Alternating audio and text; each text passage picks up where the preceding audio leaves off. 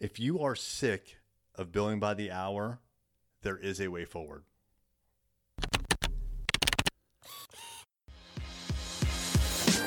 Hey there, I'm Eric Olson. And I'm Kevin Daisy. Join us on our journey to building a $100 million company. What's happening? It's Eric J. Olson. I was recently reminded by Katya, who works for us, about what it was like living through the days where we billed by the hour and then even the days where we transitioned to billing by the project.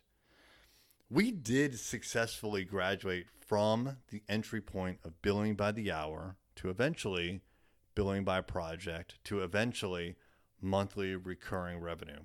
And I say graduated because I really do think that it's just like a graduation, like you would think of in a schooling system. You know, you start off like every entrepreneur in, at least in the services industry, and probably maybe only the services industry, but they all bill by the hour by default. We all make the same mistake.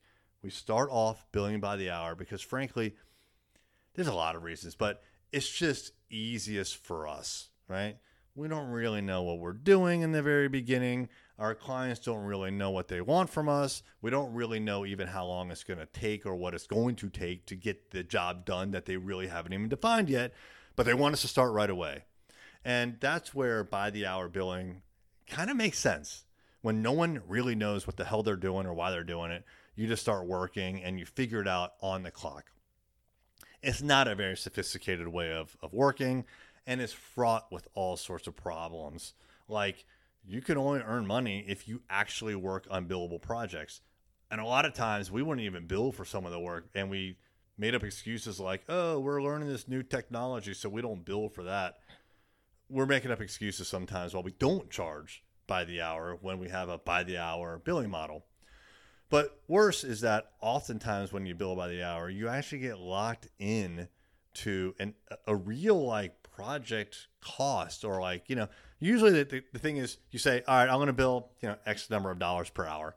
And it's usually, frankly, $75 per hour. And then the next question that the client asks is, that's cool. Well, how many hours is it going to take you? And when you answer that question, you have locked yourself into a fixed price project, but you're actually trying to bill by the hours. It's the worst of both situations.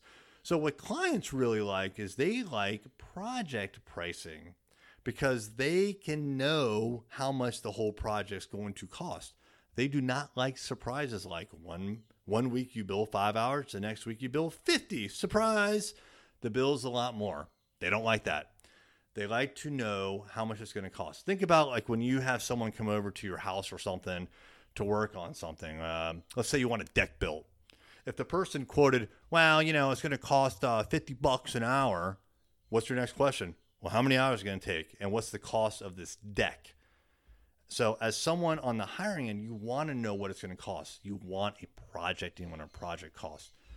That also comes with a lot of risk, in particular to you you have just assumed all of the risk that you're going to do it based on the time that you think it's going to take, which backing up requires that you have to put a, a lot of time in, probably at your own expense, almost always at your own expense, actually, to figure out the scope of the work before you even start getting paid.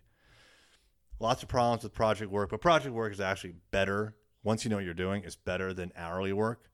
But the mecca is recurring revenue. And that is something that we, after many, many, many years, we graduated to only about two years ago, is we now have monthly recurring revenue. And with that, you agree on the work that you're going to do on a recurring basis. Every single month, we're going to do X, Y, and Z. And every single month, on the same day of the month, you're going to get the same boring bill for the same boring amount. So the model is really actually, as you could tell, my opinion is that it's boring. It's the same amount, the same month, same day of the month. And the creativity is in the actual work that you do, the creative output.